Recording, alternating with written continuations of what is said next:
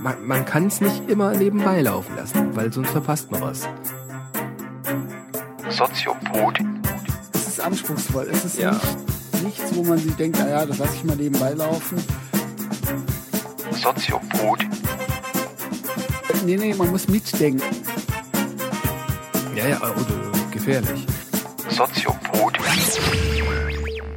Herzlich willkommen zur 20. Ausgabe des Soziopods. Und eigentlich hätten wir äh, vor zwei oder drei Wochen unser Doppeljubiläum gefeiert, nämlich die 20. Folge und das erste Jahr Soziopod, aber da wir es eigentlich verkackt haben mit der Aufnahme, was uns extrem geärgert hat, holen wir das jetzt drei Wochen später nach. Und wie immer mir gegenüber sitzt, fast wieder Professor. äh, Um Gottes Willen. gesagt. Fast, ne? Ja, Dr. Nils Köbel. guten Tag. Guten Abend. Mir gegenüber sitzt Herr Breitenbach. Guten Abend. Das hat mich total aus der, Konf aus der Fassung gebracht mit dem Professor. Das ist ja siehste. mein Fernziel. Ist doch gut. Lieber Gott. Schön Wollte wär's. ich nur mal dran erinnern. Ja. Ein bisschen Druck aufbauen. wir müssen aufhören, ich muss arbeiten. ähm, apropos, also ich meine, wenn du mal Professor bist, wirst du ja sicherlich zurückblicken auf dein langes akademisches Leben und das hat ja begonnen. Im Soziopod. Nein, äh, in der Frankfurter Schule, Jawohl. was ja gleichzeitig unser Thema ist für heute. Das mal wieder. wahr. Ja. Ähm, mal wieder deshalb, wie gesagt, weil wir es letzte Woche schon mal gemacht haben und äh, die Aufnahme misslungen ist. Aber diesmal machen wir es noch besser als beim letzten Mal. Jawohl. Ähm, du bist in der Frankfurter Schule groß geworden. Erzähl doch mal einfach kurz, was ist die Frankfurter Schule überhaupt und äh, Ja. was hat es damit auf sich? Also ich habe tatsächlich, na gut, ich habe jetzt, äh, ich bin nicht in der Frankfurter Schule groß geworden, sondern ich habe ja in Frankfurt studiert. Und Ja. da gibt es die sogenannte Frankfurter Schule. Und äh, die Frankfurter Schule geht zurück auf ein Institut, das gegründet worden ist 1923. Äh, das Institut für Sozialforschung. Mhm. Das war so der Beginn dessen, was man heute Frankfurter Schule nennt. Ein Institut, das sich eben mit gesellschaftspolitischen Fragen beschäftigt hat. Und dieses Institut hat eine sehr große Wirkmächtigkeit gehabt in die Philosophie hinein, in die Soziologie hinein, auch in die Pädagogik, in die ganzen sozialwissenschaftlichen Bereiche. Und da ich ja Soziologie studiert habe in Frankfurt, habe ich da sehr viel mitbekommen, weil da auch Schüler waren von dieser Frankfurter Schule, bei denen ich einfach gelernt habe. In Hm. Frankfurt. Ja, zum Beispiel. Na gut, der bekannteste, bei dem ich war, ist Ulrich Oevermann. Ist äh, ein Soziologe in Frankfurt, der äh, hermeneutisch arbeitet. Das ist ein Assistent von Habermas gewesen, zum Beispiel. Mhm. Ja. Oder auch ähm, Hans Bosse zum Beispiel, hat, bei dem habe ich studiert. Der war lange Jahre, glaube ich, bei Adorno sogar noch. Mhm. Und es gab da so, die sind mittlerweile auch emeritiert, aber es gab so ein paar alte Hasen, die waren noch richtig Frankfurter Schule mäßig unterwegs. Mhm. Und die habe ich noch kennenlernen können. Das war auch Glück. Also es war eine gute Zeit, weil ich da auch erst äh, sehr viel gelernt habe von dieser Zeit auch der Frankfurter Schule und was die gemacht hat und so weiter. Mhm. 1923 war ja, Ja. schlechtweg so die goldenen 20er in, in, sagen, in ja. Deutschland, Weimarer Zeit. Ähm, Genau. Anfang vom Ende würden vielleicht manche äh, Hm. sagen, aber auf jeden Fall ging es politisch heiß her. Und ich nehme an, aus diesem Duktus heraus ist ja auch die Frankfurter Schule entstanden, oder? Kann man sagen. Also in den 20er Jahren, also es gab eine große Ernüchterung nach dem Ersten Weltkrieg. Das war sozusagen die Zeit, in der die äh, idealistischen Geschichtsphilosophien zusammengebrochen sind, kann man sagen. Also man gemerkt hat, es geht nicht immer nur bergauf, es wird nicht immer nur besser, sondern es gibt Brüche in der Geschichte. Und diese Brüche lassen sich irgendwie nicht verhindern, hat man dann gesehen, ja. Also man dachte ja irgendwie, ist, die Kriege werden immer weniger und der Fortschritt kommt und mit technischer Fortschritt wird es immer friedlicher. Und da hat man eben gesehen, das funktioniert so nicht, sondern es gibt immer wieder diese Zusammenbrüche. Und die Frankfurter Schule hat sich eigentlich zusammengesetzt aus Menschen, die noch an so eine marxistische Ideologie geglaubt haben. Also die gesagt haben, ähm, wenn es zur Revolution kommt im marxistischen Sinn, können wir wirklich auf eine Verbesserung der Gesellschaft hoffen. Und auch diese Hoffnung hat sich eigentlich schon Anfang der 20er Jahre sehr stark relativiert, weil man gesehen hat, was in Russland passiert mit der Oktoberrevolution, wie sich auch diese Idee des Marxismus verwandelt in eine Diktatur. Auch das haben die Frankfurter Schule Philosophen schon sehr früh erkannt.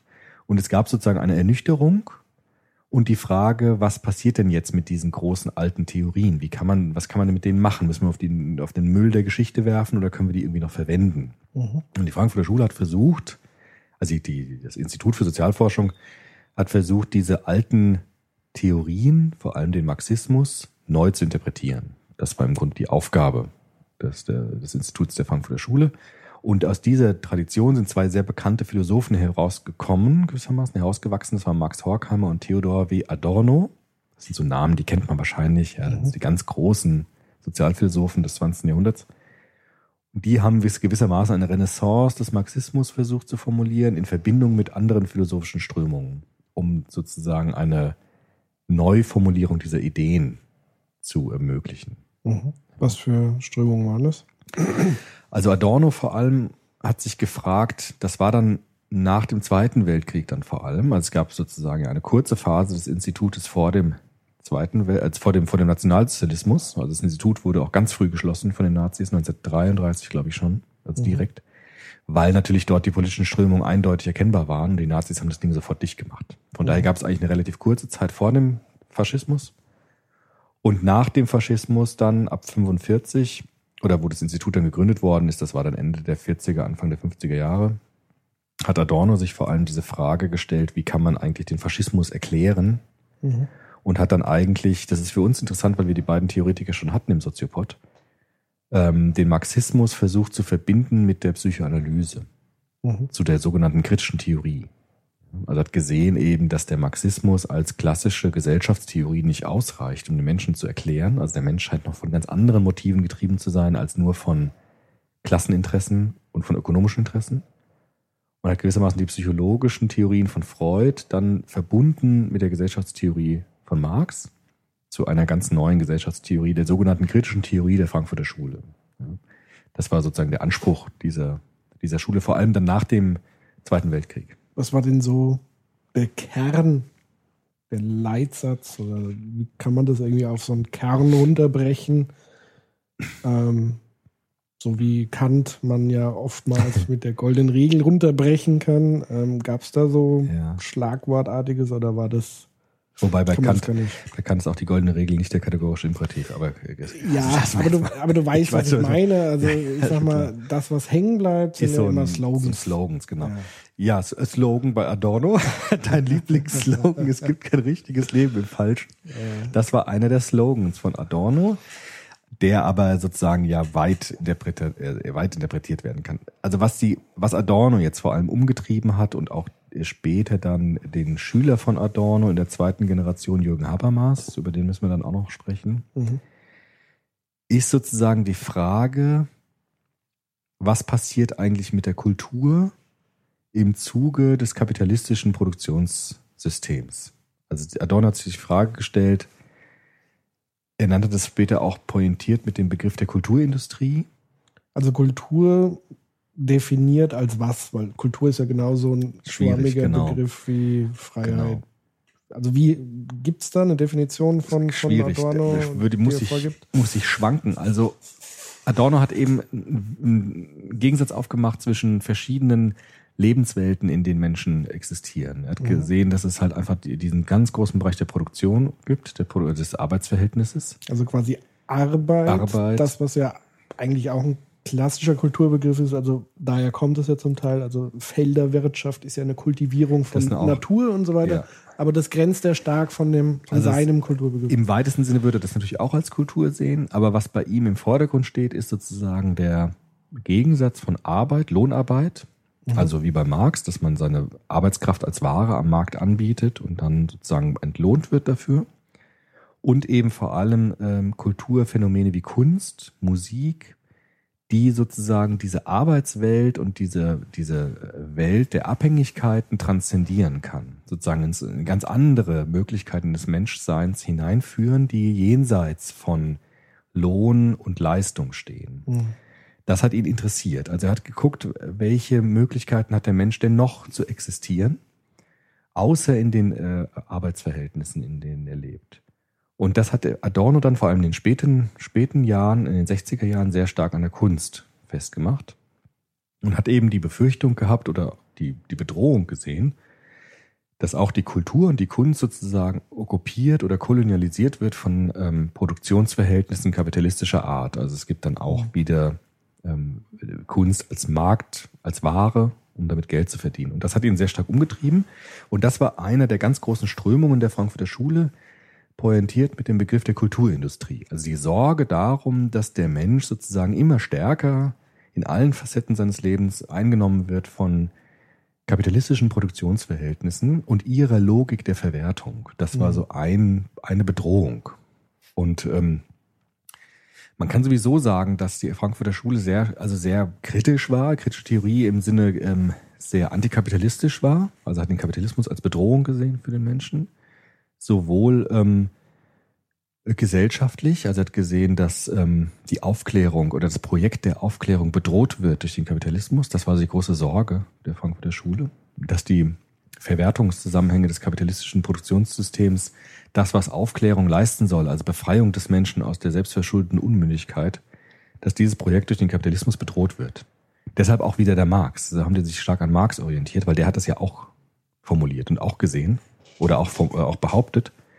Und er hat eben gesehen, Adorno und Horkheimer aus der zweiten Perspektive, also der psycholytischen Perspektive, dass viele gesellschaftliche Missstände, Gewalt, Unterdrückung äh, gut erklärbar sind mit den freudschen Begriffen des Triebschicksals der und der Verdrängung, der Über-Ich-Konstruktion und haben versucht gewissermaßen den Menschen neu zu formulieren und seine Abhängigkeiten aufzudecken. Also wo ist der Mensch überall abhängig, wo ist er unfrei und wo steckt er immer in unsichtbaren autoritären Zusammenhängen? Das war immer so die Frage der Frankfurter Schule. Also sozusagen zu verflüssigen, transparent zu machen, in welchen Abhängigkeiten steht der Mensch, ökonomisch, psychologisch und das versuchen sozusagen aufzudecken. Das war sozusagen die Arbeit der Frankfurter Schule. Mhm. Also Horkheimer hat gesagt in seiner Antrittsvorlesung, Philosophie hat als Ziel die Herstellung vernünftiger gesellschaftlicher Verhältnisse. Ja.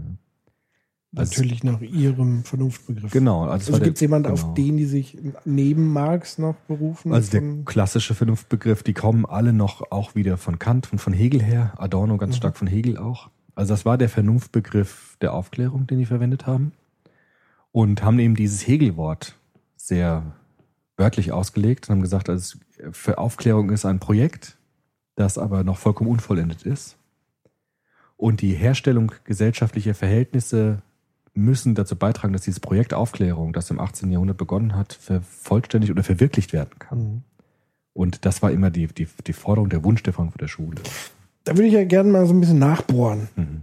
Also Aufklärung, das, das interessiert mich. Das, ist, das sind ja alles immer so, so wirklich große Worte, Kultur, Mhm. Aufklärung und so weiter. Also ich komme ja immer ganz gerne von Kontexten. Also in, in welchen Lebenswirklichkeiten sich die jeweiligen Denker gerade, also von was sie beeinflusst worden Mhm. sind.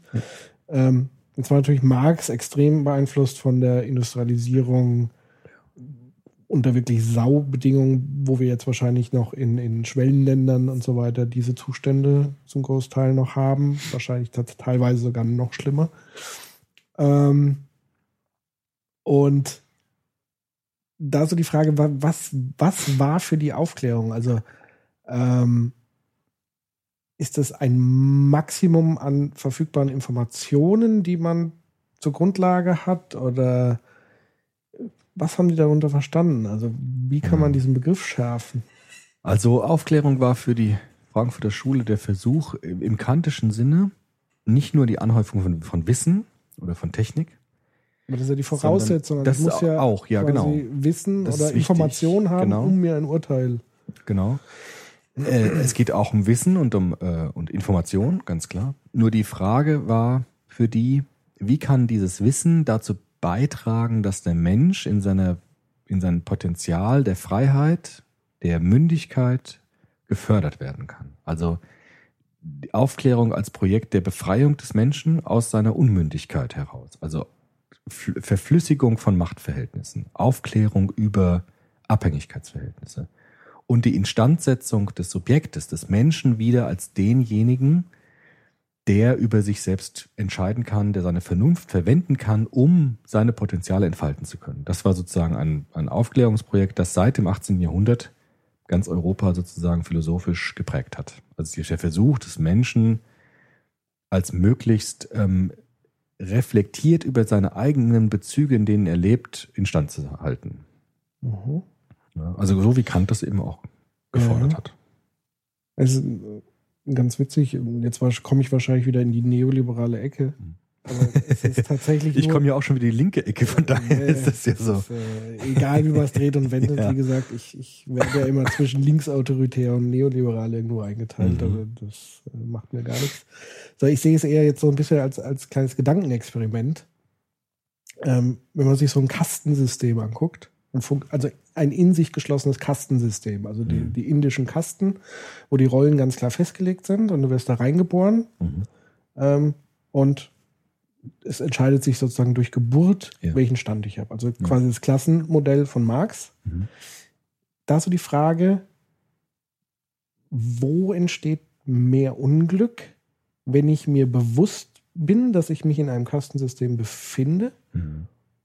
oder wenn ich es nicht weiß und sozusagen mich mit diesem Schicksal abgefunden habe. Also es ist jetzt, es mag jetzt sehr zynisch klingen, aber es ist, es würde mich tatsächlich brennend interessieren. Also auch wiederum aus so ein Stück weit Watzlawick-Sicht, Mhm. der sagt, du kannst ein Problem, wenn du es ein bisschen anders betrachtest, es vielleicht auch gar kein solches Problem mehr ist. Ich will jetzt nicht sagen, Ja, die Leute sollen jetzt wieder in den Kasten zurück. Aber entsteht dadurch nicht erst sozusagen auch ein zusätzlicher Leidensdruck, wenn ich mir Ja. dessen bewusst bin? Das ist auch so, das würden die auch sagen, das hat ja auch Kant schon formuliert, dass das Leben in der Aufklärung anstrengender ist als in, der, als in der Abhängigkeit, selbstverständlich. Weil Kant ja auch gesagt hat, Aufklärung bedeutet, dass das Subjekt sich seines eigenen Verstandes bedienen muss, es muss selbst denken. Ja? Das heißt, es gibt keinen anderen, der für dich diese Fragen deines Lebens lösen kann, als du selbst. Deshalb kommt ja auch seit dem 18. Jahrhundert das Subjekt so stark in den Vordergrund. Also jeder Einzelne hat die Verantwortung vor sich selbst, sich seines Verstandes zu bedienen und kann sich nicht mehr berufen, einfach nur auf äußere Autoritäten. Und das ist ja extrem anstrengend. Das ist extrem anstrengend. Man könnte fast sagen, dass unsere individualisierte Haltung der Welt gegenüber auch ein Produkt natürlich dieser Aufklärung ist. Ja. Ist es überhaupt möglich, diesen Zustand zu haben? Also äh, wirklich in rein, also man stellt sich jetzt, jetzt nicht dieses große Kastending vor, sondern tatsächlich, ähm, ich denke da immer an, an Führen und geführt werden. Weil Mhm. es kann ja auch mal wirklich ganz angenehm sein, geführt zu werden. Klar. Ähm, und es kann extrem entlastend wirken, wenn ich nicht permanent Entscheidungen treffen muss für mich und die Verantwortung tragen muss, sondern indem ich sage, entscheid du das jetzt und leb du mit den Konsequenzen. Ja, das ist auch so. Also man sieht ja auch in der Moderne, das haben wir in diesem Fundamentalismus-Podcast mal besprochen, dass es ja auch Gruppen gibt oder Menschen gibt, die wieder zurück wollen zu eindeutigen Autoritäten. So wie der Xavier Naidu. Ganz aktuelles Beispiel. Entschuldigung, den musste ich jetzt einfach bringen. Okay. Da kannst du gleich später nochmal zu was Ja, sagen, was damit gemeint ist. Äh, Ich glaube, das müssen wir gar nicht aufbauen. Okay. Das wird genau. Aber ähm, das gibt es, diese Phänomene gibt es. Man würde, Adorno würde das Gegenaufklärung nennen. Ne? Also sozusagen wieder zurück zu Autoritäten. Das Problem bei Adorno Ja gut, das wird ja, wahrscheinlich gar nicht mehr funktionieren. Das ist ja der Punkt. Also wenn Ja. das, wenn sozusagen einmal die Büchse der Pandora geöffnet wurde, kann sein. ist das ja gar nicht mehr möglich. Also dann Naja. bist du, also wenn du den Klassenkampf ausrufst, bist du drin. Ich glaube, dann kannst du nicht mehr wirklich Ja, zurück. stimmt. Obwohl, ich meine, Adorno hat ja gesehen, dass im Faschismus es wieder einen ganz starken Autoritarismus Ja. gab. Ja, obwohl es ja vorher die Gedanken auch gab. Und plötzlich ja, sind die ist Menschen doch wieder das schon so aufgebrochen anscheinend worden? nicht. Aber Adorno hat eben gesehen und Horkheimer haben, äh, die beiden haben gesehen, dass Aufklärung alleine kein Garant ist dafür, dass äh, das nicht wieder passieren kann. Ja, weil der Faschismus ja auf ganz perfide Art und Weise die Früchte der Aufklärung, nämlich auch die Technik und den äh, wissenschaftlichen Fortschritt verwendet hat, um die KZs zum Beispiel zu bauen, um den Krieg anzufachen. Das heißt, die Frage der, der, des konstruierenden Wissens der, der Aufklärung, also Technologie, Erfindungen, konstruieren zu denken, kann auch in ganz schrecklicher Weise missbraucht werden. Und dann wird es sogar noch schlimmer als vorher, weil du dann die Vernunft als Waffe verwenden kannst. Mhm. Und das hat man im Faschismus in unvergleichlicher Weise äh, schrecklich gesehen, dass man die Vernunft als Waffe verwenden kann, um noch viel Schrecklicheres äh, anzurichten, als wenn man jetzt äh, das nicht vorher hatte. Mhm. Und das hat die auf den Plan gerufen und haben gesagt, wir müssen uns über den Vernunftbegriff nochmal Gedanken machen, was eigentlich für Früchte dieser Vernunftbegriff dann auch trägt. Ja. Also um nochmal auf ähm, die Nationalsozialisten zurückzukommen. Ähm, ich war ja irgendwie vor ein paar Monaten im Museum der deutschen Geschichte und da war mir ja sehr, äh, ist mir ja sehr eindringlich bewusst geworden, in welchen chaotischen Zeiten die Deutschen sozusagen auch vor 33 gelebt haben und zwar viele Jahrhunderte lang. Also permanent unter Todesangst zum Teil. ähm, von daher wäre so sozusagen meine These, dass so die, dieser Funke der Aufklärung zwar stattgefunden hat, aber noch nicht wirklich gegriffen hat und dass die Nazis sozusagen genau dieses Vakuum, Zusammenbruch der Monarchie, Unwissenheit, der Versuch, eine Demokratie überhaupt so mit der Weimarer Republik zu platzieren, irgendwie wollte sie, aber dann doch keine. Und dass man dann sozusagen nochmal diesen Schritt zurück sehr dankbar aufgenommen hat, zu sagen, jetzt führt uns aus der Scheiße raus, so in, in, also Wirtschaftskrise und so weiter. Ja. Und dann sozusagen zurück zu Vater, Mhm. also, oder auch zum prügelnden Vater Ja, ja. letztendlich, Genau. der einem eben auch ein Stück weit wieder diese Stabilität versprochen und auch ein Stück weit geliefert hat mit üblen Konsequenzen. Ja, also genau diese Frage hat sich Adorno auch gestellt. Also es gab nach der Machtübernahme der Faschisten in Deutschland wurde das Institut für Sozialwissenschaften geschlossen und es kam zum Exil. Adorno, Horkheimer sind nach Amerika gegangen und die im Gefolge auch. Es gab im Institut für Sozialforschung die beiden und dann gab es eine sehr interessante Gruppe drumherum. Zum Beispiel so Autoren wie Herbert Marcuse. Der kam dann in den 68er-Bewegungen sehr, wie- wurde der sehr wichtig, da können wir gleich noch drüber sprechen. Oder auch Erich Fromm zum Beispiel. Es sind Psychoanalytiker gewesen, die dort gearbeitet haben, die ganz revolutionär, ganz wunderbare neue Gedanken hatten, wie sie Freud interpretiert haben. Walter Benjamin zum Beispiel. Ja. Der Diese, Podcast Urvater. genau, Walter Benjamin hat das Radio verwendet um zur politischen Aufklärung. Hat äh, Podcasts gemacht, könnte man sagen, für Kinder auch zum Teil. Sehr schön, wo er auch die Welt erklärt. Ja, also wie funktioniert eine Lokomotive oder so. So ganz, ganz einfach, so Sendung mit der Maus, könnte man Ja. fast sagen. Pädagogisch hochinteressant. Es gibt auch eine Dissertation, die gerade jetzt geschrieben wird in Frankfurt über den. Oh, es gibt auch schon viele, aber jetzt im Moment gerade wieder, weil der gerade wieder wichtig wird, weil der zum ersten Mal auch so Kindersendungen gemacht hat im Radio. Okay. Und das alles kam aus diesem, aus diesem Stall der Frankfurter Schule heraus. Also sozusagen der Versuch, ganz neue Formen auch zu nutzen. Das war ja so wie das Internet damals, das Radio heute. Und da gab es Leute, die gesagt haben, wir können das jetzt auch verwenden zur gesamtgesellschaftlichen Aufklärung, um dieses Projekt Aufklärung jetzt wirklich in der Breite auch zu verwirklichen. Und dann kamen die Nazis und äh, Adorno und Horkheimer mussten fliehen. Her Herbert Marcuse auch, sind nach Amerika gegangen und haben auch von Amerika aus das beobachtet und dann auch nach dem Krieg eben diese Theorie aufgestellt, dass das eigentlich nach der marxistisch-orthodoxen Lehre gar nicht hätte stattfinden können.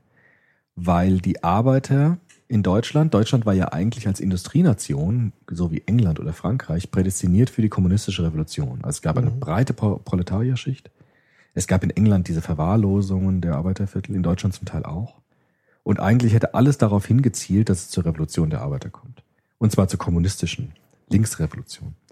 Und das Gegenteil aus der Sicht Adornos ist passiert, die haben rechts gewählt. Und dann hat sich Adorno gefragt, wie kann das sein, dass sie eigentlich nicht gemäß ihres Klassenstandes wählen, sondern genau das Gegenteil machen. Wobei man heute, ja genau, wo man heute sagen könnte, vielleicht war es doch nicht genau das Gegenteil. Eben. Aber- also ich sage mal, es sind beide sautoritär. Ja. Aber damals dachte man eben, der Kommunismus hätte eine Chance, anders zu werden, nicht so autoritär zu Und werden. der Sozialismus steckte ja im Namen. Ja. Das war halt national geprägt. Ja, genau. Aber damals war die Idee noch die, dass es dieses, die Möglichkeit gibt, eines alternativen Systems, das nicht autoritär wird und wirklich zu dem führt, was Marx vor Augen hatte. Das war Naja, damals aber, noch eine Möglichkeit. Gut, da kann man ja sagen, so, so Dinge wie, ähm, wenn man sagt, okay, eine Planwirtschaft könnte man jetzt schon als staatsautoritär ja, nur die Idee war ja, betrachten. die Idee war ja, dass dann der Staat tatsächlich irgendwann abstirbt und es sozusagen dann zur klassenlosen Gesellschaft kommt. Und Also we weniger Sozialismus als viel mehr Kommunismus. Genau, das ist, der Sozialismus war ja ursprünglich in der marxistischen Theorie als Übergang gedacht. Mhm. Das Problem war ja, dass es nie zu, dass es da stecken blieb. Ja. Also es ist ja nie über die Diktatur des Proletariats hinausgekommen. Das war ja das Problem. Und dann ist es auch zusammengebrochen, weil man gesehen hat, es funktioniert einfach, es kommt nicht zu diesem Kommunismus. Es widerspricht ja sozusagen, sag mal, diesen, dieser zentralisierten Vorgehensweise. Es war ja immer ein zentralisierter Ansatz. Eine kleine Gruppe von Menschen diktiert jetzt erstmal, wie die neue Richtung geht.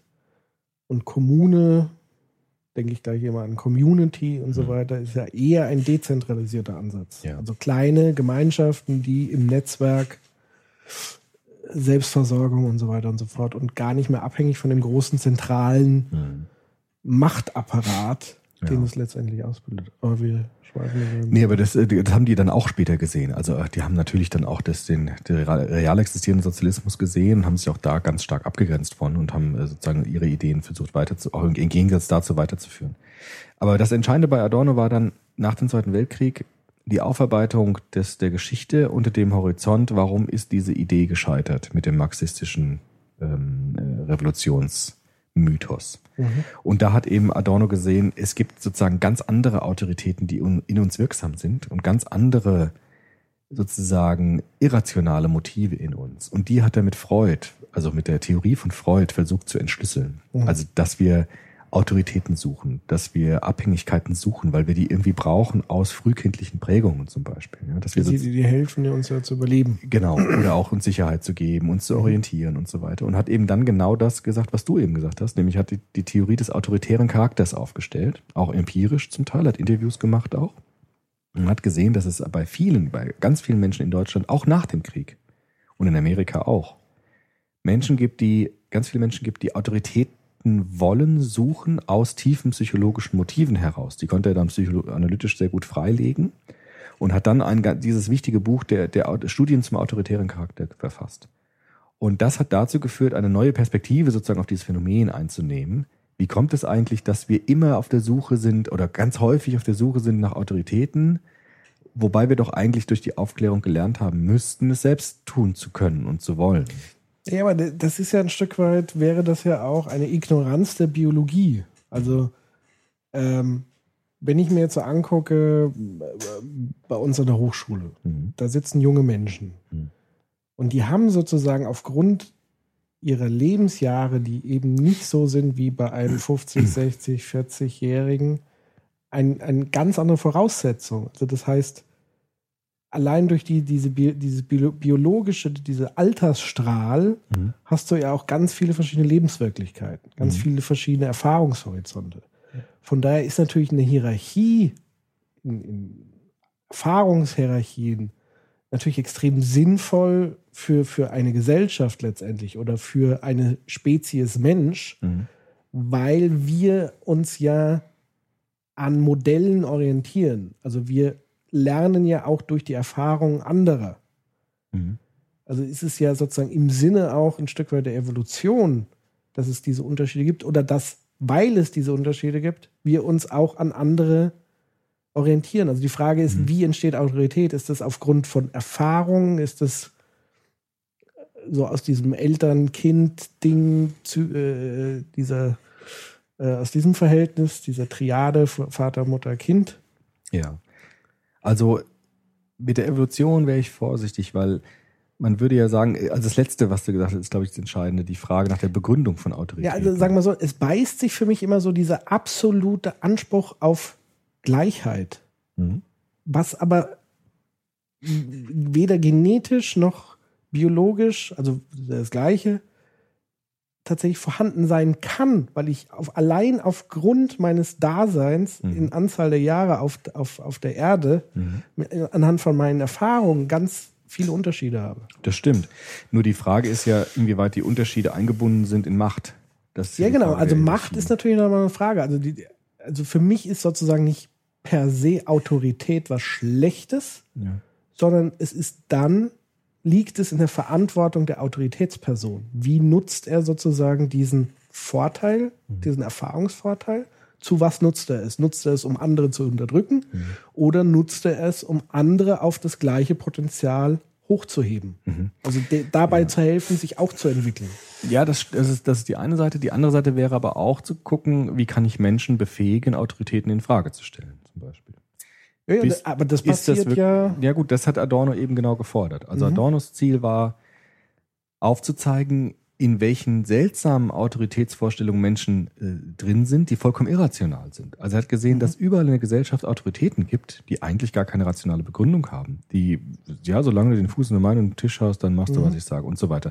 In Familien, wo ganz starke Autoritäten waren, die sich im Grunde so traditional mythisch sich, sich äh, legitimiert haben. Und Adorno und Horkheimer haben versucht, die Menschen in den, in den Stand zu versetzen, zu prüfen, wer begründet eigentlich seine Autorität wie und kann ich dem zustimmen? Und zwar aus Vernunftgründen. Er würde gar nicht, glaube ich, gar nicht sagen, es darf keine Autoritäten geben.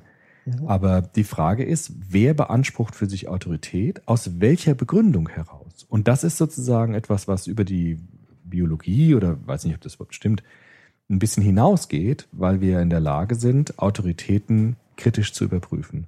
Und das ist das Programm der kritischen Theorie, zu sagen, der Mensch ist immer in der Lage, das Bestehende kritisieren zu können. Und darin liegt ein Potenzial, sich aus irrationalen, unbegründeten Autoritäten zu befreien. War das dann auch ein Grund, warum Adorno nicht so ganz warm wurde mit der 68er-Bewegung, genau. die ja den Anspruch hatte, anti-autoritäre Ganz Haltung genau, zu haben? genau. Also das war dann das Problem. Es gab ja dann die 68er aus Amerika herkommend nach Deutschland und die Studentenbewegung damals, späten 60er Jahre, haben natürlich die Frankfurter Schule gesehen und haben gesehen, die sagen ja genau das Gleiche. Das ist ja perfekt. Wir haben ja schon eine Theorie hier. Die kritische Theorie ist ja genau passend zu der Bewegung aus Amerika und wir können die eigentlich verwenden für diese Bewegung, um sie noch stärker zu machen und so weiter. Und Adorno hat es sofort durchschaut und hat gesehen, dass es auch in dieser Bewegung wieder Autoritäten gibt, die irrational sind. Da gibt es wieder eine Hackordnung, auch in den Kommunen und so weiter. Und die haben Adorno als Fürsprecher eigentlich sehr schnell verloren. Ja. Da gab es dann andere Autoren wie Herbert Marcuse, die sind mitgegangen, die haben fanden es auch gut. Die wurden auch als Fahnenträger sozusagen verwendet von denen. Aber Adorno hat sich dem nie angeschlossen, weil er gesehen hat, dass dort auch sofort wieder Autoritäten aufkommen und dass dort auch ähm, vieles wieder zurückkehrt durch die Hintertür, was eigentlich ausgeschlossen werden sollte. Ja. Und ähm, das Projekt der Aufklärung ist dann auch in der Frankfurter Schule, das haben wir ja das letzte Mal so als Midlife Crisis bezeichnet, in so eine sehr schwarze, finstere, düstere Ecke dann gerutscht. Also Adorno und Horkheimer hatten dann ein Buch geschrieben mit dem Titel Negative Dialektik, wo sie eigentlich sehen, dass sie damit irgendwie scheitern. Also mit diesem Aufklärungsanspruch das funktioniert irgendwie nicht. Also die Menschen sind irgendwie nicht bereit oder in der Lage oder wollens, das Projekt Aufklärung wirklich zu verwirklichen. Es gibt immer wieder die gleichen Sachen, immer wieder die Machtstrukturen, immer Hierarchien, immer Hackordnungen, immer diese unbegründeten Autoritäten. Und das hat sie dazu veranlasst, eigentlich dann so einen ganz rabenschwarzen Sarkasmus zu entwickeln und sich eigentlich von all dem zu verabschieden. Das war dann sozusagen das Ende der Frankfurter Schule, das eigentlich gemündet hat in so eine sehr pessimistische Zukunftshaltung. Ja. Dass sie gesehen haben, Vernunft ist immer zweckrational, ist immer strategisch, kann immer ausgenutzt werden, kann immer missbraucht werden und die, die Hoffnung darauf, dass gesamtgesellschaftlich Vernunft sich durchsetzt, wurde immer schwächer bei den beiden. Sehr tragisch eigentlich.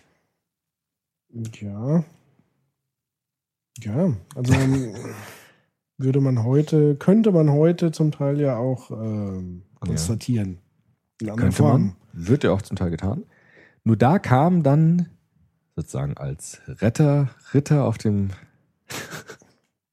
jubelnden Ross, Rüstung. kam dann äh, Habermas angeritten, könnte man sagen. also Jürgen Habermas kam dann irgendwie angeritten äh, als Schüler von Adorno, ja, also als äh, Lieblingsschüler kann man sagen, Klassenprimus, Streber von Adorno. Oh. Der lebt noch, muss vorsichtig Ja, es war, das stimmt. Ich habe den sogar mal kennengelernt. Der hat Ja. nämlich vor ein paar Jahren in Frankfurt eine, einen Vortrag gehalten. Ja, Und da bin ich so ganz schüchtern hingegangen, habe äh, äh, gefragt, ob er ein Buch signiert. ja. Und habe mich dann, als es getan hat, wieder geärgert. Warum? Weil das ja wieder dieser Autoritätsquatsch war. Tja, mein Gott. So ist das. Ich habe gedacht, so scheiße, das ist eigentlich genau das, was ich, was ich, was die nicht wollen. Aber gut, egal. Ja, deswegen, also Ah, ja, deswegen ist ja die Frage, das kann man ja schwarz malen, aber man kann ja sagen, ja, es ist so, lass uns das Beste draus machen. klar. Aber gut. Gut, aber Horker, äh, Habermas kommt angeritten und sagt jetzt, wir müssen das aufnehmen, das Erbe der Frankfurter Schule und müssen uns für die Zukunft fit machen. Das war dann in den 60er Jahren. Also als es äh, so mit Adorno Horkheimer zu Ende ging,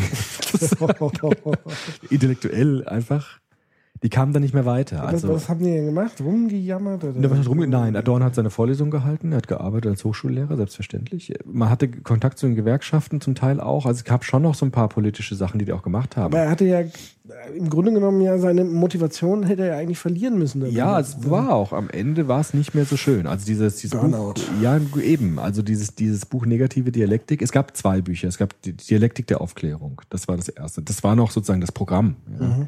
Zu sagen, Aufklärung hat immer eine These und eine Antithese, wie bei Hegel, haben wir auch schon oft gehört. Und die haben dann geschrieben, wir sind im Moment in der Antithese drin, aber es wird z- zur Synthese kommen. Ja, das war die große Hoffnung, es wird, die Dialektik der Aufklärung wird, wird vollständig werden. Was ist dann die negative Dialektik? Na gut, man würde sagen, das Ganze, was sich aus der konstruierenden Vernunft negativ ergibt, also die ganze Technologie, die ganze Rationalisierung von Arbeit, von Technik, von äh, Abhängigkeitsverhältnissen, das ist sozusagen die Antithese des, des, der Aufklärung. Also es gibt nur noch Antithesen. Na gut, das haben sie dann später eben gesagt. Also Ja, ja. Ja, meine in in der der, negativen, negativen. genau, dann wäre sozusagen das diese Antithese der Vernunft, das ist sozusagen die dunkle Seite der Vernunft, also Zweckrationalisierung. Aber dann gibt's ja nichts Genau. Helles mehr. Und das war das Problem. Okay. Und so geht das Buch auch aus. also es bleibt dann in dieser Das will ich zu kaufen. Nee, ist schon düster, weil es bleibt dann gewissermaßen in dieser Diagnose, dass die Antithese das letzte Wort hat und die ähm, Zweckrationalisierung, über den Begriff müssen wir gleich nochmal genauer sprechen, sozusagen da die Aufklärung schluckt und es immer sozusagen in diesen Kreisläufen stecken bleibt. Das war dann so die, die negative Zukunftsvision. Und das, äh, gut, die haben natürlich weitergearbeitet, klar, aber dieses Zukunft, dieses große Zukunftsprojekt, das wurde am Ende stark in Frage gestellt. Das heißt, so Dinge wie, ich sag mal, Wohlstand hätten die jetzt auch gar nicht als was Positives äh, Doch, sicher. gesehen. Also, doch, klar. Es ging ja um gesamtgesellschaftliche Fragen. Also für Adorno stand ganz stark, Adorno hat eben die Hoffnung dann in der Kunst gesehen, dass die Kunst den Menschen befreien kann und dass die Kunst Möglichkeiten eines menschlichen Daseins gibt, das über diese Abhängigkeitsverhältnisse hinausreicht. Ich und Horkheimer wurde am Ende religiös sogar. okay. Der wurde dann nochmal religiös auf den letzten Drücker. Aber das, aber das, Oh das nur ganz kurz. Ja. Also es ging dann äh, seltsam aus ein bisschen. Ja.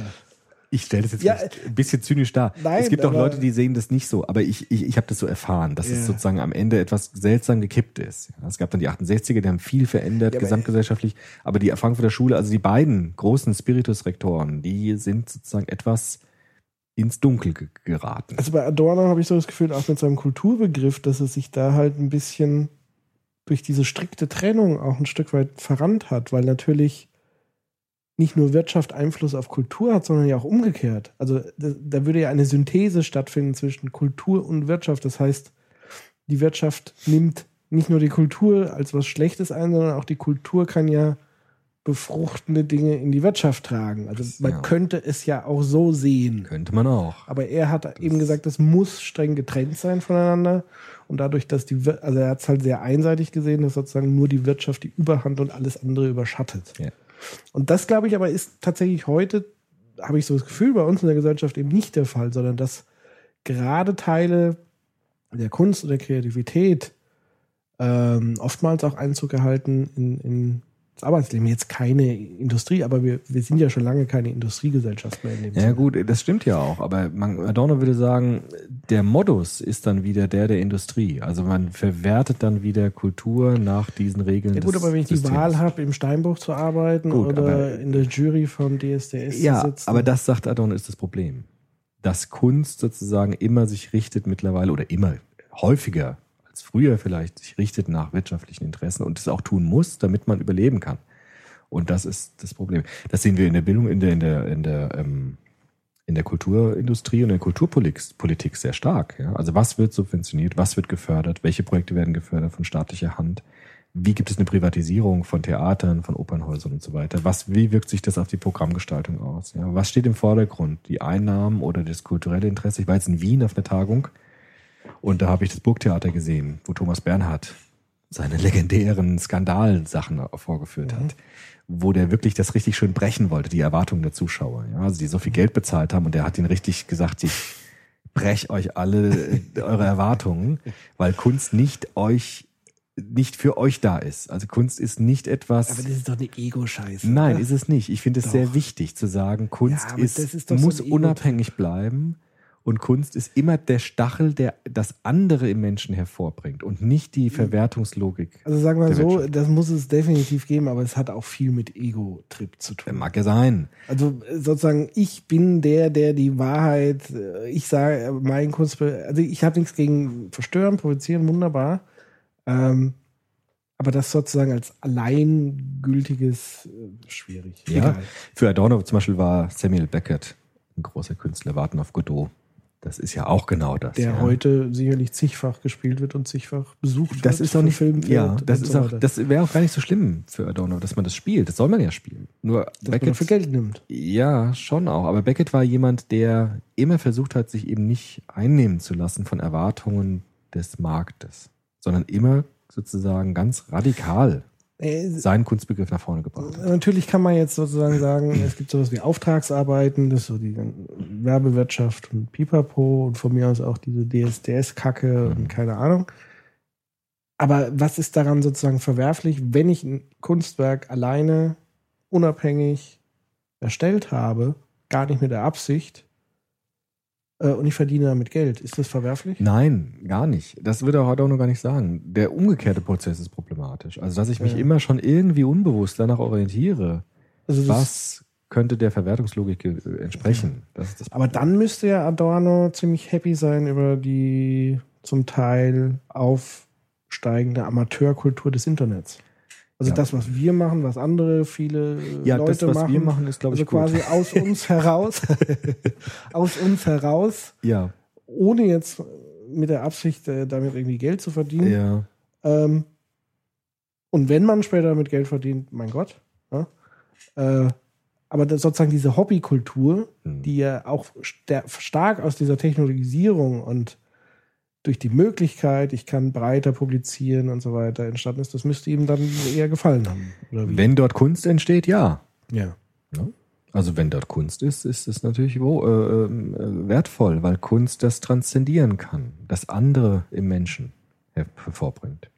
Wenn Kunst im Internet da ist, ist es Kunst. Und dann wäre Adorno damit zufrieden. Muss man gucken, was da passiert. Ja. Ja. Adorno wäre natürlich sehr kritisch mit dieser Gesamtrahmung. Ja, das Internet, das ja auch ähm, aus einer, Das ist natürlich. Ne? Gut, egal. Ähm, wo war ich stehen geblieben? Wir sind doch, Der Ritter. der, der Ritter kommt noch an. Ja. Bei dem sind wir noch gar nicht. Ja. Habermas kommt jetzt und sagt, wir müssen äh, kritische Theorie transportieren in die Zukunft hinein. Wir, wir dürfen das nicht so ausgehen lassen mit der negativen Dialektik. Das geht nicht. Das wäre das wär nicht so. Reißt euch mal zusammen. Genau, das geht so nicht. Das wäre ja echt, das wäre skandalös. Und er sagt jetzt, der äh, entrümpelt jetzt die kritische Theorie, sagt der Axel Honneth. Das ist übrigens, Axel Honneth ist der jetzige Leiter des Instituts für Sozialforschung. Ein ganz großer Kenner. Der hat auch ein Interview mal gegeben. Und da habe ich viel von ihm gelernt, wo er das auch nochmal erklärt. Und der Axel Honneth sagt auch, der Habermas entrümpelt die kritische Theorie, indem er jetzt mit dem Marxismus und diesen ganzen äh, klassischen freudianischen Theorien ein bisschen aufräumt. Was bleibt denn da noch übrig? Naja, Moment. also, das ist eine gute Frage. Also, entrümpelt jetzt diesen ganzen, er nennt das auch die, die Erbmasse des Idealismus, Mhm. sagt Habermas. Der hat so wunderbare Begriffe. Es gibt so eine Erbmasse, die Ja. kommt aus dem 18. und 19. Jahrhundert. Und die muss jetzt sozusagen relativiert werden. Also er macht jetzt Schluss mit diesem starken Subjektbegriff ausgehend von Kant und setzt, ersetzt ihn durch einen anderen Begriff, den kann ich gleich erklären. Er macht jetzt Schluss mit diesem orthodoxen Marxismus, den noch die Frankfurter Schule zum Teil hatte. Und er macht Schluss mit dem orthodoxen freudianischen Modell der Psychoanalyse und ersetzt ihn durch moderne Psychologien. Und was jetzt Habermas macht, ist jetzt neue Theorien einzubringen in die Frankfurter Schule, vor allem aus Amerika. Vor allem pragmatische Theorien. Also er guckt halt, was in Amerika entstanden ist an intersubjektiven Theorien, also an Theorien, die Vergemeinschaftung im Blick haben, die Subjektivierungsprozesse, also wie, werd, wie, wie werden Individuen sozialisiert, wie kommt es dazu, dass wir Identität aufbauen und so weiter. George Herbert Mead, John Dewey, das sind so amerikanische Philosophen, die bringt jetzt Adorno, äh, die bringt jetzt Habermas in die Frankfurter Schule mit ein und verknüpft sie in unendlich langen theoretischen Prozessen zu einer neuen kritischen Theorie, könnte man sagen. Das ist dann eine Handlungstheorie. Das ist dann keine Theorie mehr, die gesamtgesellschaftlich sozusagen ein normatives Ziel hat, so, sondern verschiedene Handlungstypen eigentlich identifizieren kann. Und Habermas sagt, es gibt zwei Typen von Handlungen im Grunde. Zwei Typen der Vernunft, könnte man auch sagen. Das hat Adorno seines Erachtens nicht genug unterschieden. Ja, das hast du ja eben auch gesagt. Also Adorno und Horkheimer gehen sehr stark auf diese Antithese dann am Ende. Ja. Mhm. Und Habermas gesagt, gesagt, das stimmt ja, es gibt ja diese Antithese. Aber Habermas hat gesagt, es gibt eben auch noch das andere der Vernunft. Und er sagt, es gibt zwei Arten der Vernunft. Es gibt das die kommunikative Vernunft und die zweckrationale Vernunft. Die zweckrationale Vernunft wäre eben alles das, was auf Verwertungslogik zielt, strategisch zielt. Ich habe ein bestimmtes Ziel, das will ich erreichen. Ich habe eine Technologie, die will ich anwenden. Ich habe ein bestimmtes wirtschaftliches oder technologisches Interesse, das will ich erreichen. Man könnte auch sagen, diese ganzen anwendungsorientierten Technologien und Wissenschaftsbereiche, das wäre Zweckrationalität. Also einem bestimmten Zweck untergeordnet, einem bestimmten außerwissenschaftlichen Interesse dienend. Und es gibt aber daneben auch noch die kommunikative Vernunft.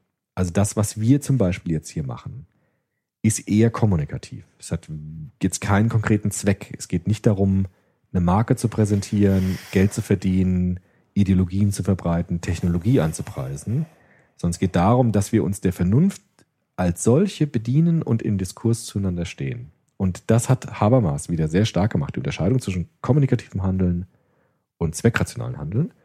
Und er hat gesagt, diese, dieser Streit sozusagen oder wer die Vorherrschaft hat, ist noch nicht entschieden. Also er hat nicht gesagt, wie Adorno dann am Ende, es ist eigentlich alles scheißegal, zweckrational, sondern er hat gesagt, was am Ende bestimmend ist gesellschaftlich, ist unentschieden. Das wird sich erst noch zeigen. Und er hat gesagt, wir müssen die kommunikative Vernunft stärken. Also jenseits von Verwertungslogik miteinander sprechen, Diskurse führen, reden, Verständigung. Das war sein, sein Mhm. Programm. Ja.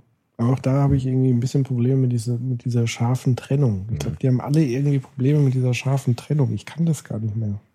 Ich kann das nicht mehr so trennen. Also da, da kommt immer so ein Punkt, wo ich sage, da, da verschwimmen sozusagen die klaren Abgrenzungen. Ja gut, weißt du, was ich meine? ja, aber das also sind jetzt analytische unser. Beispiel jetzt, Ja. zweckrational. Wir können jetzt Ja. sagen, okay, wir wollen damit jetzt nicht unser Einkommen verdienen, Mhm.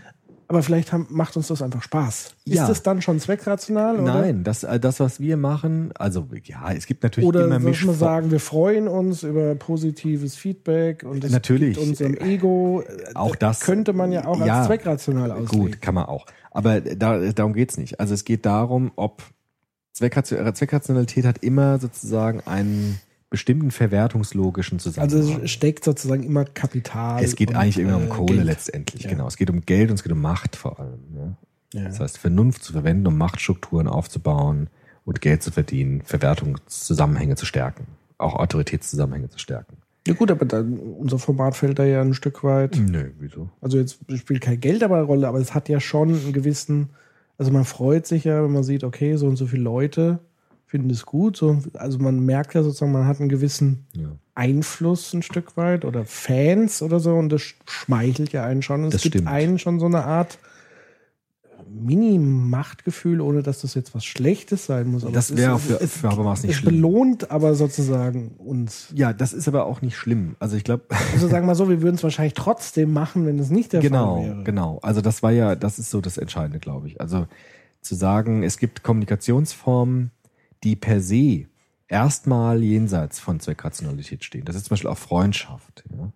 Also Freundschaft unter einer Prämisse zu schließen, ich habe irgendwas davon am Ende, würde die Freundschaft von vornherein sozusagen in Frage stellen. Mit Liebe noch stärker. Ja? Das heißt, alle sozusagen Interaktionen, die auf so eine starke emotionale äh, Verbundenheit zielen, Familie, Freundschaft, Peer Group, ja, das sind alles Dinge, in denen kommunikatives Handeln im Vordergrund steht.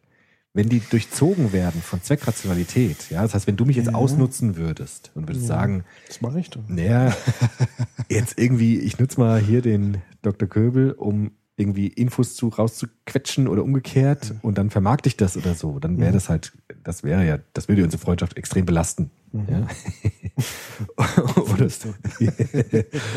und Habermas hat eben gesehen auch, ähnlich wie Adorno, dass die Zweckrationalität, die er vor allem in kapitalistischen Zusammenhängen sieht, heißt Kohle machen, Macht aufbauen, immer mehr kolonialisiert. Also Familien werden immer mehr durchzogen von Zweckrationalität, Freundschaften werden immer mehr kolonialisiert durch zweckrationales Denken. Und das ist eine Gefahr, würde Habermas sagen. Ja. Ja. Ähm, weil du es gerade sagst, das Thema Liebe und Thema Vernunft. Man sagt ja immer so schön, bei, bei der Liebe setzt ein Stück weit auch die Vernunft ja aus. Ja. Also steckt in der Vernunft nicht eigentlich schon das Rationale und damit auch ein Stück weit das Zweckrationale drin? Also war das vielleicht der fatale Fehler? Also Vernunft ist ja eigentlich unabhängig von Emotionen Dinge zu bewerten. Ja. Und wenn man sagt, aber Liebe ist eigentlich sozusagen der Gegenpol dieses zweckrationalen, dieses, sagen wir mal, Ja. mechanisch kühlen, Dieses analytischen zweckrationalen Denkens, Vernunftdenkens, ja, ist es auch. dann liegt da aber vielleicht auch ein Stück weit dieser Denkfehler. Also, dass man, man kann nicht vernünftig lieben. Das stimmt. Man kann nicht zweckrational lieben. Ja. Liebe ist nicht unvernünftig. Aber Liebe muss. Nee, aber kann Liebe vernünftig sein? Ja, also, natürlich. Ja, na klar. Äh, Also das Aber sie kann auch unvernünftig sein. Sie kann, das Problem ist nicht, die, die, welche Vernunft steht im Vordergrund. Wenn Liebe zweckrational und strategisch wird, dann Dann ist wird ja es- keine Liebe. So ist es. So. Aber das, aber das heißt, das heißt, Liebe schließt sozusagen eher die eine Seite. Aber Vernunft kann ohne Liebe geschehen. ja, klar. Ja. Aber Liebe hat natürlich ein hohes, ein ganz hohes Maß an kommunikativer Vernunft in sich drin. Aber hoffentlich wenig Zweckrationalität. Und aber Strategie. äh, es gibt ja zum Beispiel diese Amour fou, Mhm. also diese verrückte Liebe, Ja. also die Ja, selbst zerfressene. ja. Das gibt's auch, ja. Das ist ja überhaupt nichts Zweckrationales, aber man würde sozusagen von außen auch sagen, sag mal, ihr habt sie doch nun mal alle. Das ist auch wahr.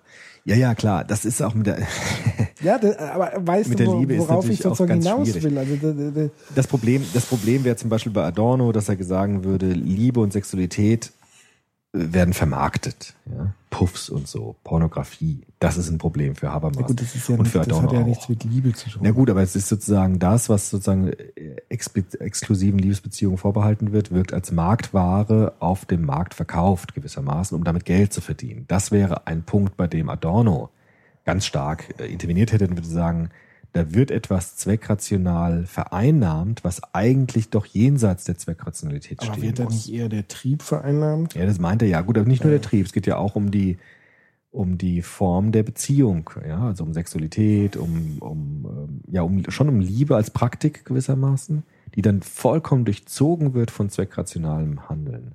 Und das würde Adorno sagen, ist ein Problem. Ja, wenn das sozusagen stärker, immer stärker wird gesellschaftlich, dann ähm, kolonialisiert das zweckrationale Handeln diese Vollzüge, die eigentlich in bestimmten Beziehungsstrukturen gewissermaßen aufgehoben sind.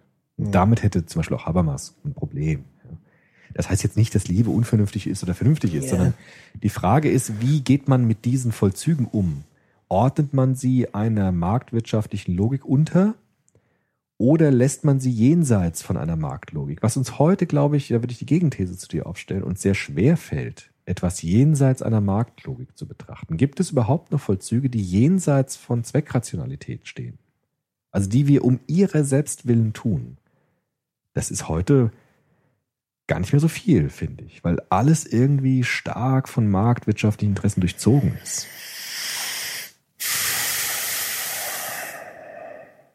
Also das wäre die Gegenthese. Müssen wir nicht beantworten, aber das wäre. Ja, also ich glaube jetzt nicht, dass alles davon jetzt durch, das glaube ich einfach nicht. Ich auch nicht, aber Ja. weil du gesagt hast, das ist heute irgendwie vielleicht leichter als früher. Ich würde auch sagen, heute ist sehr viel stärker als früher. Ich glaube einfach, das dass die, diese scharfe Trennung einfach sich äh, ein Stück weit auflöst. Also äh, man merkt halt immer wieder, dass, also das kann man ja so und so bewerten, wenn jemand in seine Arbeit aufgeht, Hm. so wie wir das zum Teil ja sicherlich tun. Also wir würden das ja nie als Steinbrucharbeit empfinden, wie man es vielleicht im Sinne damals in der Industrialisierung empfunden hat, wo man wirklich schuften und leiden musste für ein paar Kröten, um, um ums Überleben zu kämpfen. Also da, das ist doch für mich so, so dieser Aspekt, dass sozusagen, wenn diese Work-Life-Balance in Anführungszeichen, aber wenn, wenn das überhaupt gar kein Thema ist, wenn man sagt, ich, für mich ist das gar keine Arbeit mehr Ja, und ich würde was vermissen. ja. Und gleichzeitig äh, bekomme ich natürlich aber auch Geld, um davon zu leben. Aber ich mache es eben nicht nur, weil ich jetzt Geld verdiene, weil dann könnte ich auch Investmentbanker werden, aber ich wüsste, darin würde ich nie so aufgehen. Mhm. Und das meine ich halt, dass sozusagen Kultur auch stärker mit Wirtschaft zusammenwächst und da auch die Chance einfach ist, dass es mehr Jobs gibt, wo die Leute tatsächlich aufgehen können, ohne dass man jetzt von außen sagen würde, die, die sind versklavt vom Kapitalismus. ja. Das gibt's vielleicht auch. Nur Ja, und ich bin froh, dass es das Ja, ja, ich habe ja auch Gott sei Dank so einen Beruf, der mir das erlaubt, ja. Noch. Aber ähm, für viele andere Berufe ist es wohl anders, ja. Und auch da würde man auch sehen können ab und zu, dass diese Verwischung zwischen, äh, ich sage jetzt mal so ganz ungeschützt, Privat und Beruf, ja, Mhm. so jetzt, in- in- dass das auch gar nicht unproblematisch ist, weil früher gab es diese Trennung vielleicht stärker und heute führt diese Verwischung auch dazu, dass das Private und das Berufliche so ineinander gehen Mhm. und dass es dann auch äh, sozusagen Kritik und Widerständigkeit einfach umgeformt werden, weil es sozusagen gar keine Grenzen mehr gibt zwischen dem, was ich Ja. bin und meiner Arbeit. Also auch da liegen Gefahren drin. Das Ja. ist auch nicht alles nur Ja, natürlich. Also ich sage ja nicht, dass es jetzt alles äh, schöne Welt, aber ich sage, wir können uns sozusagen schon ein Stück weit mehr aussuchen, ähm, wie wir das jetzt für uns sehen. Also wie ist unsere Perspektive darauf? Also früher hattest du halt keine Wahl, eine Perspektive zu ermitteln, weil da warst du 16 Stunden im Steinbruch ja. jetzt mal oder im Bergwerk oder wie auch immer. Äh, da würden sich damals wahrscheinlich welche nach den heutigen Zuständen mit Mails äh, im Privaten bombardiert zu werden und man kann jederzeit, also man spielt das Spiel mit. Mhm. Und ich glaube, heute hast du mehr die Chance, das Spiel einfach nicht mehr mitzuspielen. Mhm. Auch wenn viele sagen, ja, aber ich bin ja gezwungen und ich komme da nicht mehr mit dem Job. Aber da, da, ich glaube, da stecken wir uns selber ein Stück weit selber in dieses Hamsterrad. Und den Schuh müssen wir uns auch selber äh, anziehen. Also das heißt, wir können nicht von anderen erwarten, dass sie uns Strukturen schaffen, wo wir entlastet werden. Sondern das müssen wir selber übernehmen. ja, klar.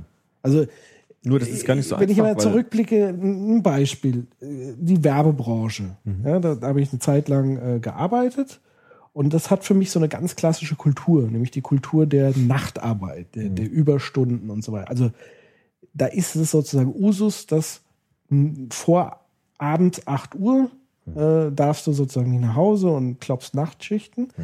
Aber was, was war denn der, Effekt davon? War, dass du sozusagen ganz viele Leerlaufstunden hattest, die du dann in der Agentur verbracht hast, wo dann äh, gekickert wurde, was dann so schick war, dass man dann sozusagen sich seinen Arbeitsraum so eingerichtet hat, dass es wie ein, ein Freizeitraum ist.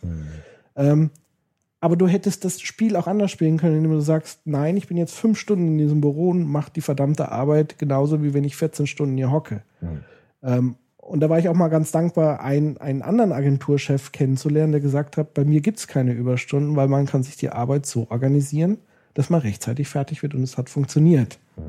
Natürlich gibt's dann irgendwelche Notfälle in Anführungszeichen, aber man kann es machen, wenn man es will. Und ich glaube, dass es ganz viel Kultur und Wunsch ist, so ein Stück weit in, in diese Richtung zu wandern, dass man das also man macht viel mit, weil man es auch irgendwie möchte oder sich gar nicht groß dagegen wehrt. Das kann sein. Also vielleicht in solchen Berufen ist es ja vielleicht auch so, dass man Und man hat natürlich mehr Freiheiten. Also in der, Ja, aber in den Berufen schon, aber in anderen Berufen natürlich nicht. Also wenn du halt siehst, dass es äh, so viele Überstunden mittlerweile gibt in anderen Berufen, wo die Leute das nicht gerne machen und es wird überhaupt nicht mehr darüber gesprochen, wie es mit der Arbeitszeit ist, sondern es wird erwartet automatisch, dass man so und so viele Überstunden macht, unbezahlt. Ja. Wo die Leute immer wieder äh, Rationalisierungsprozessen unterworfen sind, wo immer mehr Stellen gekürzt werden, immer weniger, immer mehr Arbeit machen müssen. Also in diesen, in, in diesen privilegierten Jobs, die wir haben, ist es vielleicht wirklich schön zum Teil, aber es gibt wirklich auch sehr vieles, wo die Zweckrationalität so richtig durchschlägt. Also global gesehen haben wir ja nochmal schon mal besprochen, sowieso. Ja. Ja.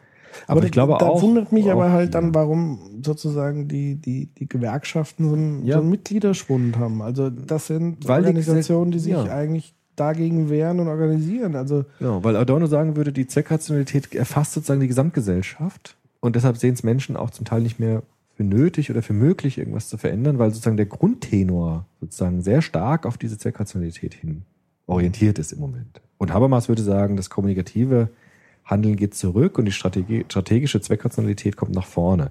Und das ist sozusagen eine Gefahr und das äh, ergreift sozusagen Gesamtgesellschaftlichkeit. Das ist sozusagen die Gefahr, die die Frankfurter Schule gesehen hat oder immer noch sieht. Ja. ja.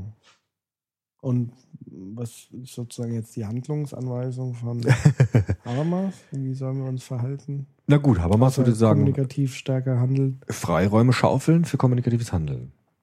Also, ähm, Ja, aber das, das würde ja schon bedeuten, das selber in die Hand nehmen. ja klar, musst du ja. Äh, Vernunft heißt ja, wir müssen Und was das ist machen. mit den Anführungszeichen Unterdrückten, die es gar nicht mehr merken? Naja, dem muss man sozusagen die Möglichkeit geben, das auch zu durchschauen und sich entsprechend zu wehren zum Beispiel oder entsprechend ähm, äh, wählen zu können, was man dann will. Es ist sozusagen schwierig, das jetzt konkret eine Handlungsanweisung zu übersetzen, aber Mhm.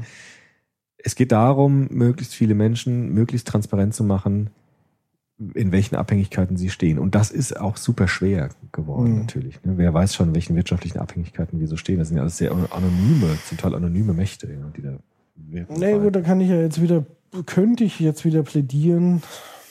Kann man auch wieder so und so sehen. Also ich könnte jetzt wieder plädieren, das Internet oder die Bewegung aus dem Internet, der Transparenz und so weiter und so fort. Mhm. Der Stachel des schlechten Gewissens, wie ich äh, in einer anderen Ausgabe mal gesagt habe, der permanent reinbohrt. Also wir haben jetzt einfach sozusagen, die, die, die Infrastruktur ist da, um mehr Transparenz zu schaffen. Die Frage ist jetzt nur, wer kann das überhaupt noch alles verarbeiten? Also was nützt, selbst was nützt es uns? Also da gab es da gab's einen ganz guten Podcast, vor kurzem den ich gehört habe, an der Stelle mal eine Empfehlung. Vrind heißt der, vrind.de.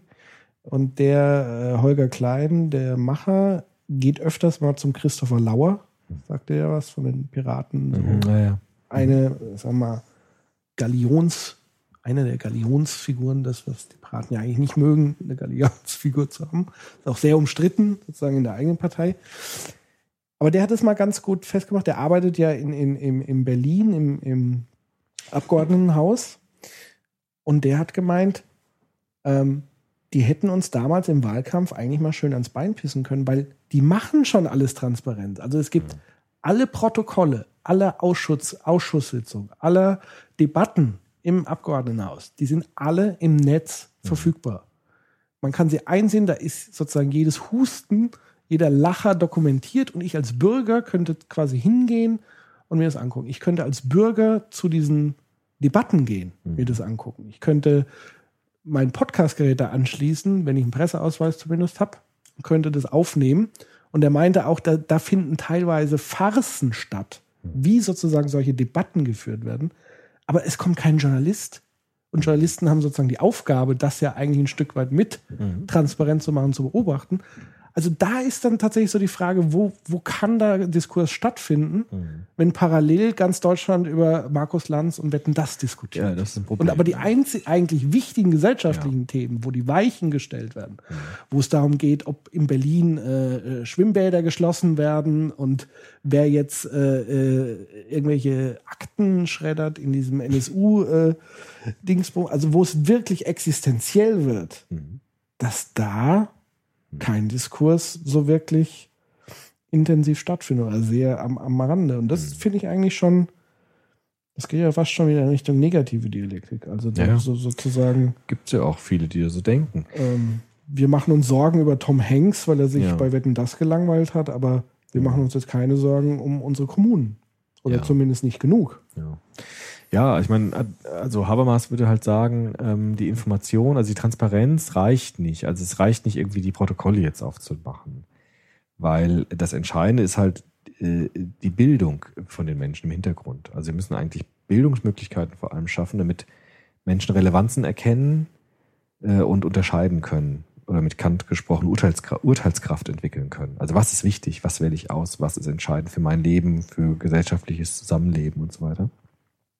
Und deshalb kommt der Bildungsbegriff, glaube ich, da auch bei Habermas ziemlich stark rein. Also zu sagen, wir müssen möglichst vielen Menschen möglichst viel Bildung zukommen zu lassen, um die Urteilskraft zu stärken, um dann sozusagen auswählen zu können, wie kann ich mitentscheiden, wie kann man sozusagen Demokratie gemeinsam gestalten. Ja, aber anscheinend sind die Leute ja so entweder überfordert oder damit zufrieden. Das Ja, ist nicht so. Ist, also, sag mal na so, ja. im Jammern ist sozusagen jeder ganz groß dabei. Es geht allen so schlecht, aber wenn es dann sozusagen in, ins Doing geht, ins eigene Doing, ins eigene Engagement, ähm, da hört es dann plötzlich auf. Also da stellt sich mir die Frage, geht es uns eigentlich noch nicht schlecht genug? Na gut, so schlecht geht's ja auch nicht. Ja, Also, eben. Es ist halt nicht die Frage, ob es jetzt so schl schlimm ist.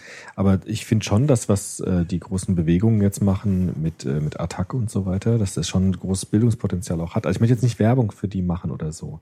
Aber es gibt natürlich schon immer wieder soziale Bewegungen, die auch bestimmte Fragen stellen oder bestimmte Missstände auch globalerweise äh, formulieren. Das ist sozusagen heute aber schwieriger geworden als früher. Attack in den Medien? Genau, das ist deshalb Und, äh, schwieriger als früher, weil die Gesellschaft so plural geworden ist, dass sich das jetzt sozusagen sich sofort sozusagen einsickert in eine bestimmte Richtung und keine gesamtgesellschaftliche Wirkkraft mehr entfalten kann, wie jetzt zum Beispiel bei den 68ern das noch war, wo die gesellschaftlichen Milieus noch relativ geschlossen waren und dadurch so ein Druck sich aufbauen konnte.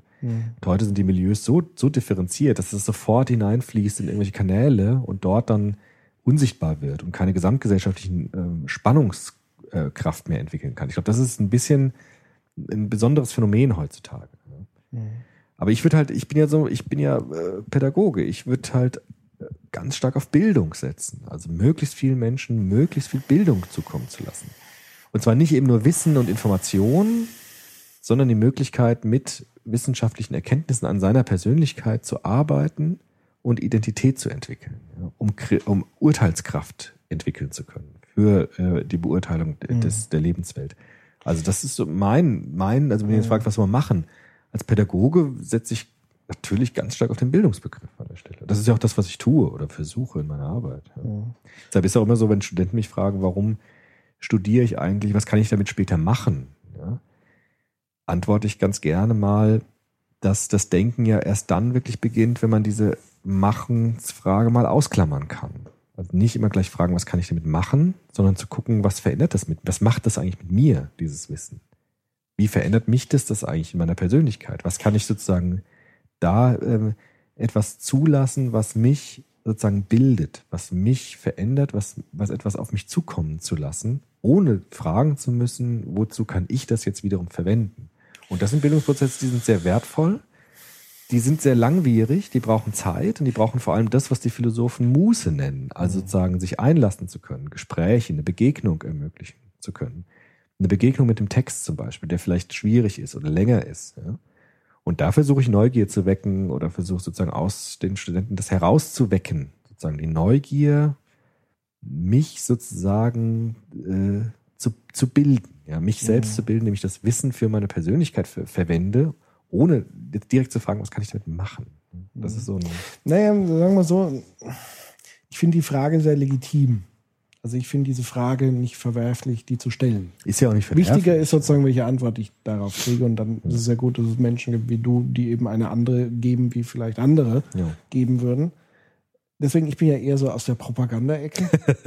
also mein Metier ist sozusagen die Kommunikation und auch im Hinblick auf, auf Medien, Massenkommunikation. Ja, du bist schon aber im Bildungsbereich. Also Ich bin auch ja- natürlich im jetzt ja Bildungsbereich. nicht, äh, ja, aber genau diese Schnittstelle würde ich sozusagen da gerne thematisieren, eben zu sagen, um ein Stück weit in diese intrinsische, aus sich heraus lohnenswerte Dynamik zu kommen, brauchen wir, glaube ich, so einen kleinen Schubs Mhm. von außen. Und da sehe ich beispielsweise unsere Medien in der Verantwortung. ja. In erster Linie bin ich auch sehr froh, wenn ich mir so den US-Wahlkampf angeguckt habe, dass wir noch ein öffentlich-rechtliches Mhm. Mediensystem zumindest im Rundfunk- und Fernsehbereich haben. Ähm, Presse ist ja außen vor, das ist ja mehr oder weniger äh, privat, eher hauptsächlich privatwirtschaftlich. Ähm, da bin ich froh, dass es das gibt, weil auch wenn sie sozusagen genauso wiederum beeinflusst sind von privatwirtschaftlichen, also da ist auch Quote wieder ein Thema. Ich muss auch eine Castingshow machen, weil die da so gut ankommt und so viele gucken. Das finde ich aber eigentlich ziemlich fatal.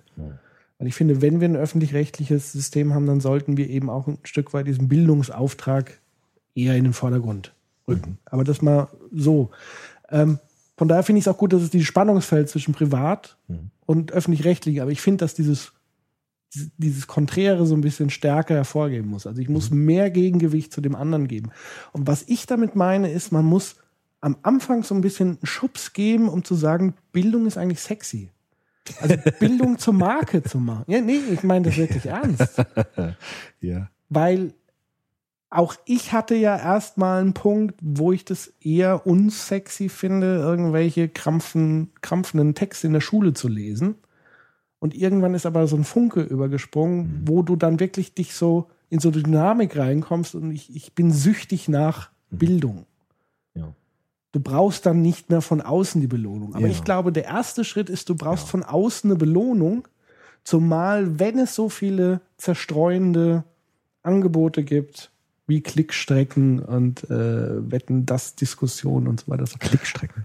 Ja, das sind ja quasi die, die, die beliebtesten äh, äh, Inhalte im, im Web, nennt man Klickstrecken, das sind diese Bilderreihen. Also du hast gar keinen Artikel mehr, sondern du klickst Mhm. dich irgendwie durch Mhm. Bildergeschichten. Mhm. Das nennt man Klickstrecken und die werden halt gerne gemacht, weil viele Klicks und jeder sich das schnell anguckt. Okay. Also Fast, Bildungsfast, also Bildung brauchen wir gar nicht reden, Info-Fast Food. Das, was ja Neil Postman damals schon äh, mit Fernseher und so äh, wunderbar beschrieben hat. Mhm. Ähm, Aber dem würde ich zustimmen. Also, also das, Bildung muss sexy werden. Und da, da Ja. haben verdammt nochmal auch Medien ja klar. einen stärkeren Auftrag und das kann man ja auch sexy verpacken. Es ist ja nicht so, Mhm. dass man jetzt wirklich ganz hoch mit Habermas-Wälzern anfangen muss. gar nicht. Also, Aber man muss so ein Stück weit dahin Genau. geführt werden. Also auch, ja, Sendung mit der Maus war ja so ein schönes Beispiel. Mhm. Das, was Walter Benjamin anscheinend schon sehr früh erkannt hat. Ja. Also auf dem unteren Niveau Mhm. ansetzen, aber schon einen gewissen Anspruch zu haben, hier geht die Treppe nach oben. genau. Und das finde ich, das müsste äh, äh, passieren. Das ist ja auch so unser Ja, kleiner. Bildungsauftrag. Also ich hoffe ja, aber wir sind ja nicht immer so abgehoben. Weil Nein, nein, aber genau, es geht ja darum zu sagen, das, das macht Spaß und Mhm. Bringt mich in meiner Persönlichkeit weiter. Also ich kann Und vielleicht. das ist das geilste Gefühl. Der, der, der, Ja. kann dir, äh, Genau. das kann dir sonst nichts fast, außer jetzt dann wieder Liebe und keine Ahnung was geben. Aber das Ja. ist einfach so Erkenntnisgewinn. Das ist Genau. äh, was Fantastisches. und das, aber genau das ist das, was Habermas meint mit kommunikativer Vernunft. Also genau das, was du jetzt beschrieben hast. Also sozusagen um, um des Selbstwillens zu ja, machen. aber da glaube ich, Das- brauchst du diesen Schubs. Ja, das macht nichts. Das, also das würde er auch Ja, sagen. ja. Das würde er auch sagen. Also sozusagen kommunikative Vernunft im Sinne von, ähm, ich mache das, weil ich merke, es bringt mir in meiner ganzen Person etwas. Mhm. Nicht nur, weil ich mehr Geld verdiene oder einen besseren Job bekomme, sondern in meiner Gesamtperson bringt mich das weiter. Und das Mhm. wäre dann dieses Kommunikative. Die gesamte Person steht im Vordergrund.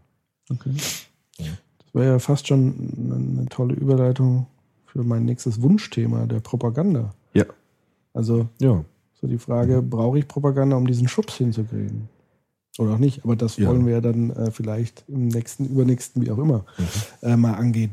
Ähm, vielleicht noch so als Fazit oder Abschluss, was ist, also Habermas gibt es heute noch, ist Habermas publiziert heute noch, ähm, ist aber erimitiert, also außer Dienst. Ja. Ist so ein Ähm, was mit der schon. Frankfurter Schule, wird die weitergeführt? Es gibt die Frankfurter Schule noch, also es gibt das IFS noch, das Institut für Sozialforschung, gibt auch sehr interessante Wissenschaftler. Axel Honneth ist der Leiter im Moment. Ich glaube, der ist aber auch schon, ist der schon mittlerweile emeritiert oder ist kurz davor? Ich weiß gar nicht genau. Ähm, gehen in die Habermas-Richtung weiter, versuchen diese Habermas-Richtung auszubauen. Axel Honneth sch schreibt sehr viel über Anerkennung. Dieses Thema, da müssen wir vielleicht auch mal drüber Mhm. sprechen. Was heißt Anerkennung eigentlich? Mhm. Das sind auch so diese Anschubser zum Beispiel, Mhm. ja, zu sagen, ich will, Ja. dass du bist, ja, und Klar. deshalb rufe ich das Förderung, aus dir heraus. Genau. Das machen die ganz stark. Und sie arbeiten halt sehr spezieller nochmal. Also es gibt viele Arbeiten über das juristische System, jetzt aus der Perspektive, über das Wirtschaftssystem, über das pädagogische System und so weiter. Über Gewalt gibt es sehr viel in der Frankfurter Schule und über Psychoanalyse neuerer Art. Mhm. Es gibt ja ganz neue psychoanalytische, ganz moderne Psychoanalyse, da, da kenne ich mich dann überhaupt nicht mehr aus. Mhm. Und da arbeiten die dann weiter. Also es gibt es noch, aber es ist sozusagen wie alles Institutionelle heute aufge, also pluralisiert, also aufgedröselter, spezialisierter und ähm, hat jetzt nicht mehr so eine starke gesamtgesellschaftliche Wirkungskraft, Mhm. wie das IFS in den 60er Jahren hatte. Kann man aber vielleicht auch nicht mehr erwarten heute. Ja, Fazit. Bildung, Bildung, Bildung. Ja. das ist doch mal. Und äh, diskutieren, äh, immer wieder kritisch hinterfragen und andere Menschen ins Gespräch bringen. Ja, und ich glaube, äh, um nochmal zu diesem Schubs zu kommen, keine Angst haben äh, vor Bildung. Ja, genau. Also, oder vor Unbildung. Also, da, ich glaube, das ist ja so das Problem, wenn man denkt, ich bin nicht gebildet genug, um da mitzureden Genau. und deswegen bleibe ich auf irgendeinem Level. Ja. Und bedeutet aber auch für die sogenannten Gebildeten auch äh, sich ein Stück weit zu öffnen für Menschen, die eben nicht unbedingt auf dem gleichen Stand sind und versuchen, da zu vermitteln und helfen und das nicht irgendwie herabwürdigen, sondern So ist es. das herausfordernd. Mir kommt gerade, mir kommt gerade ein Gedanke nochmal Ja, von Hegel. ja, Bildung ist die Fähigkeit, im Denk in den Gedanken eines anderen Menschen mitgehen zu können. ja, das ist doch sehr schön. Das ist sehr schön, weil Bildung eben nicht heißt, ich weiß es besser als du. Genau, ich weiß mehr. Ich weiß mehr. Ich bin schlauer. Ja. Das ist dieses Machtding Das gleich schon wieder. Genau, immer wo das durch mit Macht durchzogen ist. Ja. Das ist das Ja, Problem. und deswegen wird es dann unsexy. genau. Da habe ich auch keinen Bock, dann genau. spreche ich lieber über Wetten das. Genau. Das ist was, darüber Genau. kann ich sprechen. Genau. Über die Weil- Frisuren. Genau, Ja. weil äh, immer wenn in Bildung der Machtfaktor Überhand Mhm. gewinnt, dann wird es zu diesem unangenehmen Besserwisserei. Bildungseliten. Genau. Und dann wird es nicht, dann ist es nicht äh, kommunikatives Handeln, sondern es ist Besserwisserei. Ja. Dann geht es auch nicht darum, dich zu verstehen, sondern einfach äh, dich zu übertreffen oder dich zu überreden oder mich als klüger oder schlauer darzustellen. Und Ja. das macht die Bildung kaputt. Also Ja. Bildung heißt immer mitgehen können in den Gedanken eines anderen und dann etwas dazu sagen. Deswegen versuche ich mich immer so dumm wie möglich zu stellen. Ja, weil dadurch erfahre ich auch immer am meisten. Ja, ich auch. Also je nachdem bei wem. Genau. Also bei denen, die dazu fähig sind, sozusagen sich dann auf mich herabzulassen. Ja, oder eben fragen. Also Ja. wie siehst du die Welt? Und ich versuche Genau. erstmal zu verstehen. Und wenn ich was nicht verstehe, sei es ein Begriff, was auch immer, dann wieder Genau. nachfragen, Genau. nachfragen, nachfragen, Genau. nachfragen. Genau. Und ähm, nur so funktioniert's. Ja, genau. In dem Sinne, falls ihr Fragen habt, falls ihr sagt, äh, was ihr da wieder abgehoben äh, sagen, und wir versuchen es dann aufzunehmen. So ist es. So, schönes Schlusswort von Herrn Hegel und Herrn Köbel. Und So sieht's aus. in diesem Sinne, ähm, bis zum nächsten Mal. Mhm. Tschüss. Tschüss. Bis dann. Man, man kann es nicht immer nebenbei laufen lassen, weil sonst verpasst man was. Soziopod, Es ist anspruchsvoll. Es ist Ja. nicht, nichts, wo man sich denkt, naja, das lasse ich mal nebenbei laufen. Soziopod, Nee, nee, man muss mitdenken. Ja, ja, oder gefährlich. Soziopod.